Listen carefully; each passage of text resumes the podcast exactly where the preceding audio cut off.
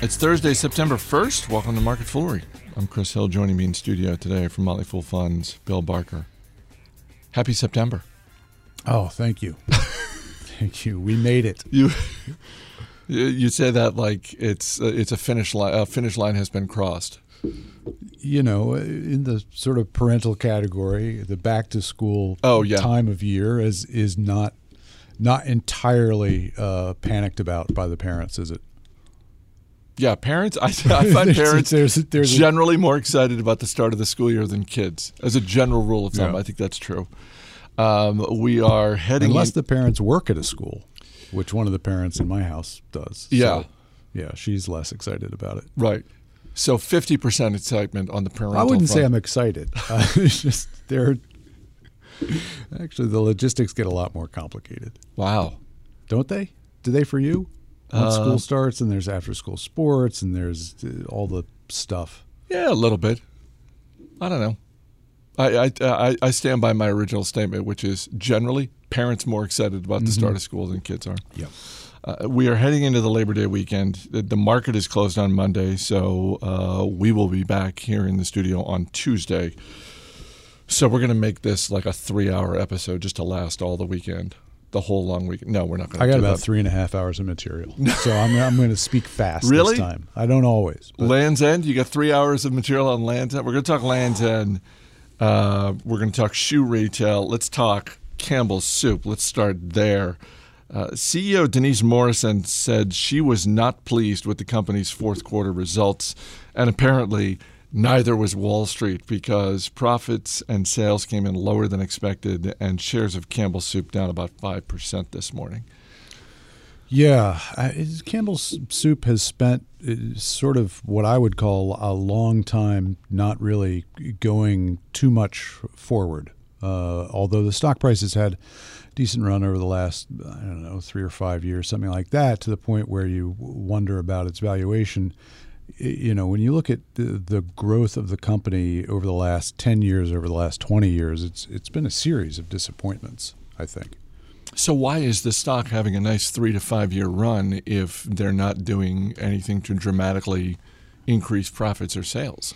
Well, a couple things. One, the valuations for uh, consumer staple stocks in general have have had a very nice uh, nice move, whether that's deserved or not, is something that investors are weighing in on again today. And it's so valuations have moved up. Also, the company, while it hasn't really grown um, sales all that much or, or, compounded sales in, in any meaningful long period of time, what it has done is buy back its shares. And it, it has a very good return on invested capital. So it is quite profitable based on how much capital it needs to run the business, but the opportunities to grow the business aren't all that plentiful without going out and buying out new brands. Now, there are a lot of nice brands in the Campbell's um, stable right now. Uh, Pepperidge Farm uh, and Campbell's and uh, Prego and Pace and, and a number of others. And uh, I like the fact that it hasn't hasn't left its humble roots in Camden, New Jersey.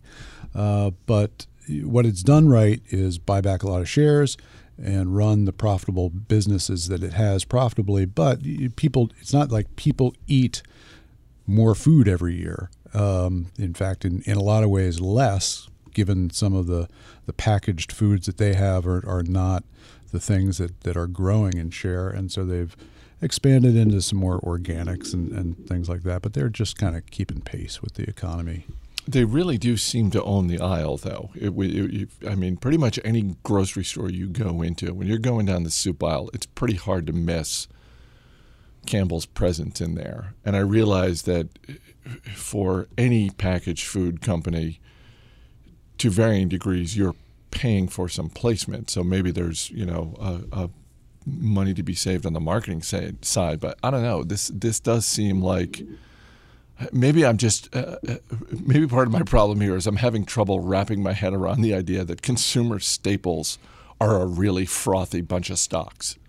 Yeah, and it may not be frothy. Might make it sound a little too too much excitement uh, for them. Uh, but you know, Campbell's uh, as a stock was up 22% last year. It was up 17% going into today, and it's not you know grown 40% uh, over that time period, far less. It's really been much more of a multiple expansion. It's been people looking at, oh, here's a stock that uh, yields more than 2%, only a little bit more than 2% at this point, and uh, looking for yield and, and a fairly safe, a very safe business, of course. I, I mean, Campbell's, uh, as much as there may be some incremental uh, organic and healthier food choices getting into Americans' diets, uh, you know, diet doesn't change very fast. Uh, now, what what also happened to the company uh, was a couple of, uh, and I put this in um, air quotes, one-time charges. Uh, one of them being for uh, carrots, which I think they took about a. I'm sorry, carrots are a one-time charge. Yeah, don't they, don't they put carrots into a lot of their soups? all of them, yeah. So, maybe not all of them. But it took a, a 41 cent uh, per share hit uh, for the one time item, an, an, impairment of the carrot business this quarter. So, uh, you know, this is a company that has taken other one time charges. Uh, additionally, this, this quarter, 29%, or 29 cent per share uh, pension uh, mark to market hit. And that is the kind of thing that I think may come up uh, for some additional companies that have big pension plans. No, that one I can I, I, can wrap my head around that pretty easily. The I now want to know what's going on in the carrot industry that there would be that kind of one-time impairment. Apparently, the weather in California has impaired the carrot business quite a bit in the, in the recent past, and so the price of carrots has gone up a lot and these carrots are going in. I mean, this is one of the more you know dangerous uh, uses of carrots since uh, the movie Shoot 'Em Up. I think. Shoot 'Em Up. You ever see Shoot 'Em Up? No. With. Clive Owen. No, I don't think. And, is, is this Paul G- uh, Giamatti? Oh, wait a minute. Yes, Shoot 'Em Up. I'm sorry. I immediately went to like a western, and I was trying to think of like a well, like a like a Lee Van Cleef kind of old west. Yes, I have seen Shooting Up. Wait a minute, did Clive the Owen? Gimmick is Clive Owen is always eating carrots and occasionally kills people with them. You can kill someone with a carrot? In Shoot 'em Up, you can. Okay. the movie's a little bit over the top. Okay. Uh, more recently, I saw The Secret Life of Pets, where uh, uh the the bunny rabbit, voiced by Kevin Hart, uh, uses a carrot to uh, break some, kill his foes. No, but to uh, to break his break a couple of dogs out of um, you know animal control jail. Carrots more useful than you think. We're very far afield. Let's see if we can get back on track with Lands' End, which reported a loss for the second quarter you know, if they want to save money over at Lands' End, they could stop sending so many damn catalogs to my house. That would oh, be great. They may. They may. Are they good? Well, the catalog business is continuing to suffer over there. I think uh, it was off six or seven percent uh, year over year, and they continue to uh, try to move out of the styles that they're better known for as we reported, I think about three months ago when we last touched on this company, the lumber sexual market. Right. Yes. And into a, a little bit more of a stylish, uh, you know, set of choices. And I wonder. So I went to the website today. And go there right now while I'm, on I'm yeah. prattling on, and it's it's a letter, right? I mean, it's not. Yes. It, does this not what do you think as you see this so i, I did go to the lands end website and um, I was I was struck eventually by the number of things that they sell that are not in fact apparel, and we can get to that in a moment. But yes, like you, the first thing I thought when I went to the website was, "Holy cow! There's a a letter, I guess from the founder or from the CEO of the company, uh, Frederica." I want to say Marchionni. That's I'm I'm getting the last the last name wrong, but. Um, and I immediately thought, oh my goodness, it, it, did something happen? Was because the only time I go to a company website and there's a letter from the CEO, that's the first thing that you see. Usually, it's an apology of some sort, or it's an explanation, or it's a here's you know here's why this went wrong and here's what we're doing to fix it and instead it's just sort of this I don't I don't know. I was sort of mystified by it because it's essentially a letter saying, "Hey, this is who we are, and this is how we want to serve you," and that sort of. And I was just like, I, why wouldn't you immediately try to sell me something? Why wouldn't you bring an obsessive like if you're in the business of apparel, as Lands' End is, why aren't you working day and night to make your website uh, as efficient as possible, as attractive as possible, so that I will spend money with you? Right. And I think reading between the lines that there's a little bit of a maybe not an apology, but a, a, trying to assure people that the Lands' End that they knew and love is still going to be around, which is kind of the first two to three paragraphs of this letter, and then and then oh, and we've got some new products too. So if you're worried that, hey, I've been wearing Lands' End clothes for 10, 20, 30, 40, however many years, and I, I believe I know what I want from them and now it looks like they're going in a different direction. This letter seems to be trying to reassure people, from what I can tell, that uh, yes, we're bringing in some new stuff, but that old stuff you love will will not go away. And I mean that's kind of a bad messaging space to be in. I think that if you feel compelled to reassure the people that have gone to your website that let me talk to you before you shop. um, that's that's not necessarily a, a good sign. And the the signs continue to come out in quarterly fashion that things are not going well there, that uh, sales are continuing to decline, and that uh, you know the choices they have made with new fashions are not yet taking hold. Well, and, and again, it's not just the new fashion. It's the, you know, we're trying to sell stuff for your home, stuff for your bathroom. And uh, I don't know this uh, when I when I think of to the extent that I think about Land's and clothing at all. Um, uh, one of the words that does come to mind is quality, and I I just sort of think, well, you you don't really have a problem. There are brands out there. There are apparel brands that are suffering for reasons that have nothing. Lands' End isn't facing those challenges. They make quality apparel.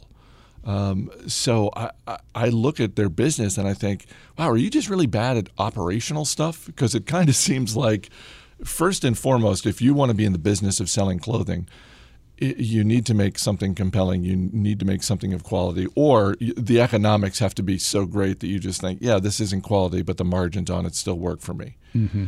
Um, they make quality stuff. So I, the the letter on the website is actually having the opposite intended effect for someone like me.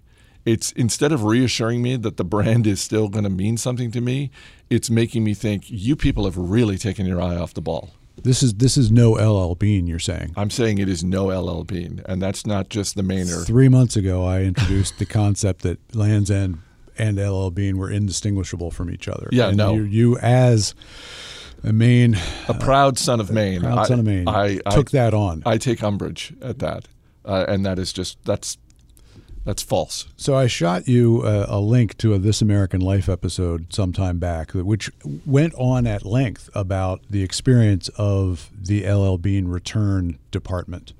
Did you ever listen to that? No, you never do. No. When I say like this, yeah, This American Life clip is worth worth your time. Yeah, I don't. I don't. You're you're more of a This American Life fan than I am. You're just all podcasts.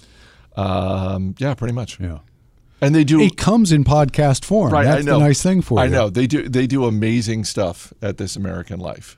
Um, but I just, you know, part, partly out of, uh, I would say largely out of uh, my disrespect for you is is why I didn't listen to it. So what what was the takeaway? I would have hoped that that despite the disrespect, justifiable that you have for me, that that would have been overridden by your love for LL Bean as a son of Maine. Um, it, it, my love for LL Bean is uh, total and complete, and nothing you send me from This American Life is going to increase or decrease it. So it, the the segment was about. Uh, it was a I don't know what the theme of the particular show was. I'll try to figure it out. Um, but it was about people returning things, and you know some people will return things that they have owned for thirty or forty years to LL Bean, and so like this thing's damaged because uh, I guess not just the shoes anything you buy at LL Bean can be returned forever. I, I think that's the case. It started with the boots, um, and uh, yeah, you could you could own your boots for, as you said, 30, 40 years and bring them back and be like, yeah, these are kind of worn out, and then be like, oh, okay, we'll fix this or hook you up with a new pair. Yeah, uh, but you can also, I guess, and some people do this, will like buy LL Bean stuff on eBay and then return it. Well, I mean, that's just that's just wrong. That is just wrong. Come on, don't try and rip off the people at LL Bean. So uh, the episode is "Get Your Money's Worth" from uh, episode 591 from This American Life. Okay. So if you know if others are are You know what? I'll tell you what. slightly less disrespectful toward uh, you know my offers to help their lives, they they could uh, tune in there. Tell you what. Send me the link again. I will tweet it out on the Market Foolery feed. Make it easy for people to find. Um, let's talk about a company that not only have we never talked about on this podcast. I'd never even heard of this, but the the, the name is just too fabulous to pass up. Second quarter report coming out of Shoe Carnival. That's right, Shoe Carnival, and it's exactly what you think it is. It's dress barn for shoes. Uh, profits came in lower than expected. So did overall sales. The stock is down 10%. And, you know, earlier we were talking about Campbell's Soup, and I mentioned uh, Denise Morrison, the, the CEO at Campbell's Soup. And I, I'm always, uh, it's always a plus for me when a company executive is just very straightforward and Denise Morrison coming out and saying, "Yeah, these results, these weren't. We're not proud of these results. We're not, we're not happy with this, and we're looking to do better." That does not that quality uh, does not appear to have uh, made its way to Cliff Sifford, who's the CEO at Shoe Carnival, who, despite putting up pretty bad numbers and seeing a stock drop 10% today, uh, said our non athletic footwear categories, particularly sandals, performed well in the second quarter.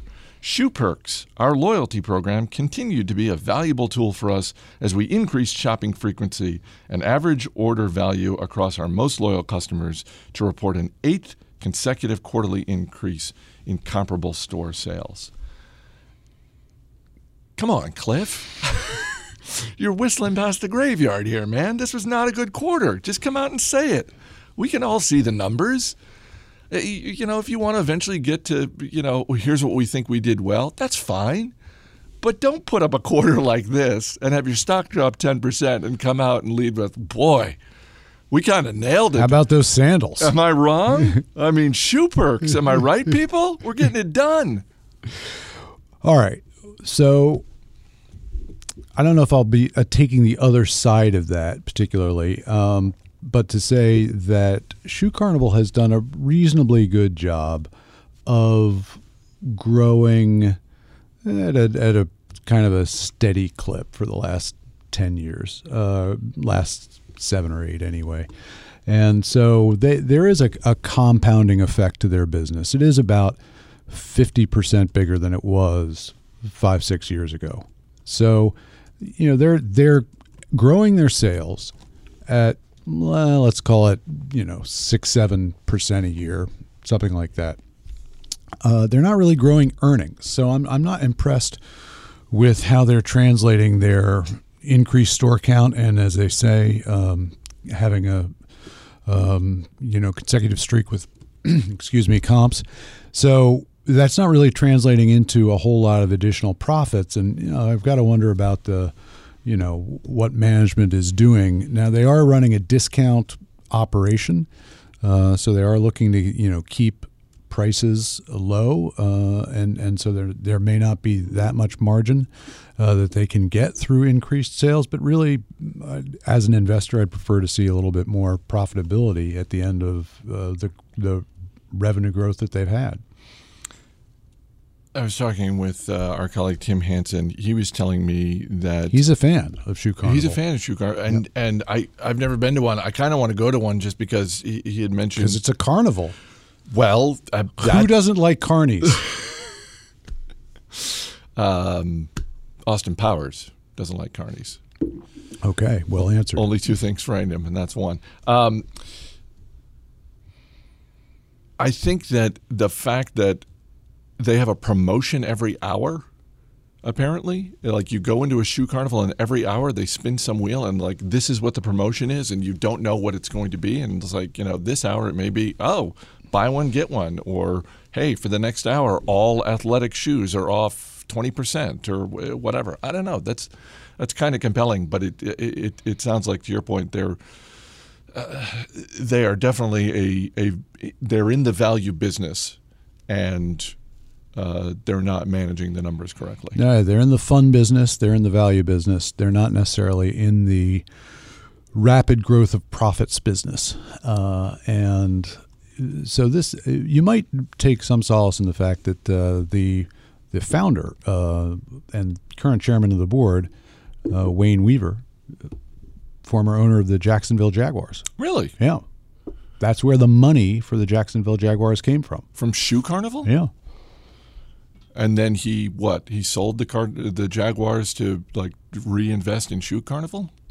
Uh, he's so he's not the CEO anymore. maybe he's just enjoying his wealth at this point.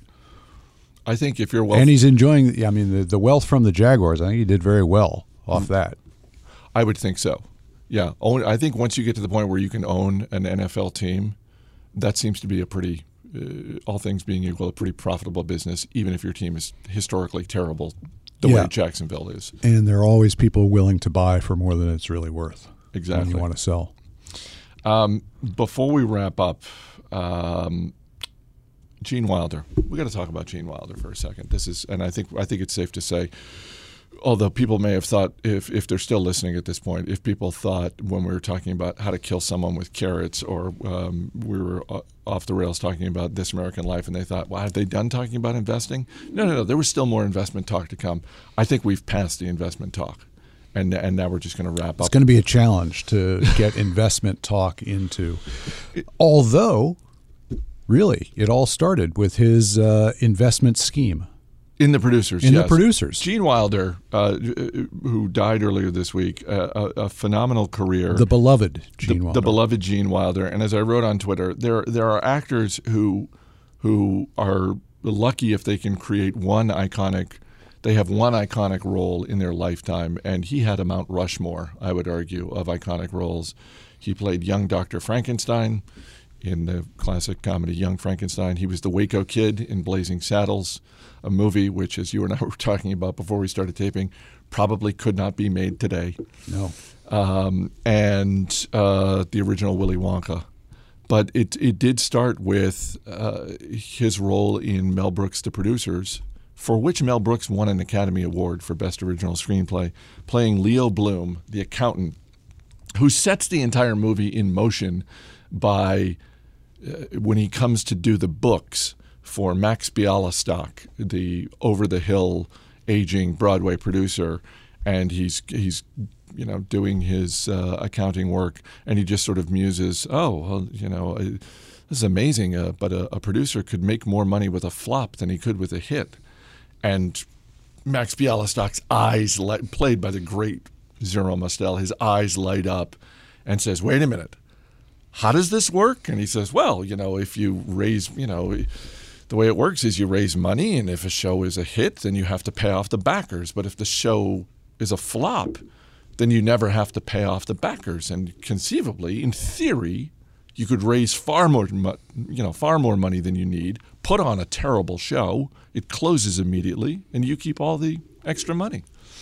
And that's when they that's when they set out and find the script for Springtime for Hitler. Yes. Hilarity ensues. Hilarity does ensue. That is that is a that's an amazingly funny movie. As it often did when Gene Wilder w- was involved. And, and I think you mentioned his yeah. four greatest roles, and I think those four stand fairly uh, above, you know, the, the rest. Yeah, uh, of which there were there were still some good good roles. Absolutely, Stir crazy, pretty much stir crazy, great, but pretty Silver much, Streak. Uh, Silver Not Streak. an iconic role the way these other ones were, but good movies. Pretty much when he's teaming up with Mel Brooks, that's and or Richard Pryor. And or Richard. I Pryor. believe Richard Pryor was supposed to be in in Blazing Saddles. No, so here's uh, uh, so where there was a thought that he could he he would be great in it, and then there was a thought he's he's a little too dangerous for us. Yeah. So Mel Brooks uh, and a couple of his writers uh, said we need to bring Richard Pryor in to work on this script. So he was so he is one of the credited screenwriters on Blazing Saddles,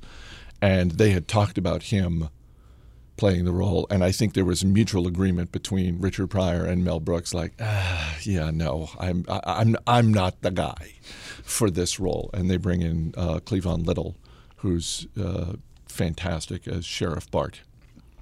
Yeah, yeah, and uh, and all the other roles you mentioned. I, I, you know, Wilder, I suppose, brings to mind the um, is it Woody Allen's line that I don't want to achieve immortality through my work. I want to achieve it by not dying. Right, right. And I'm afraid, you know, the, the comedy is there. Because it's funny because it's true. Uh, and, and, Gene Wilder is is immortal for for his work. I think you know we've probably shown some of those movies to our kids. Yeah, I was actually um, uh, um, saying to my wife the other day that I, have started putting together a list of movies uh, that you uh, must show them before they leave you. Yes, exactly, yeah. and in particular, my son. I, you know, there are some movies that I'm just like, no, no, no, because he's still he's he's almost 11. He's still he's more of a fan of the animated, but slowly getting into non-animated movies. And it's you know, but I basically said to him, dude, I've got a list, and you, you you're going to watch these movies before you leave the house. And uh, and I said to her, I, I, you know, and some of those you're not allowed to start your homework until you've watched this movie. Exactly. Sit down. We're going to watch The Godfather Part Two again. yes. Nah, don't make that face. We're watching it again. Um, and there are some movies that are on that list where it's like, well, that's not appropriate right now. There's violence or there's language or that sort of thing.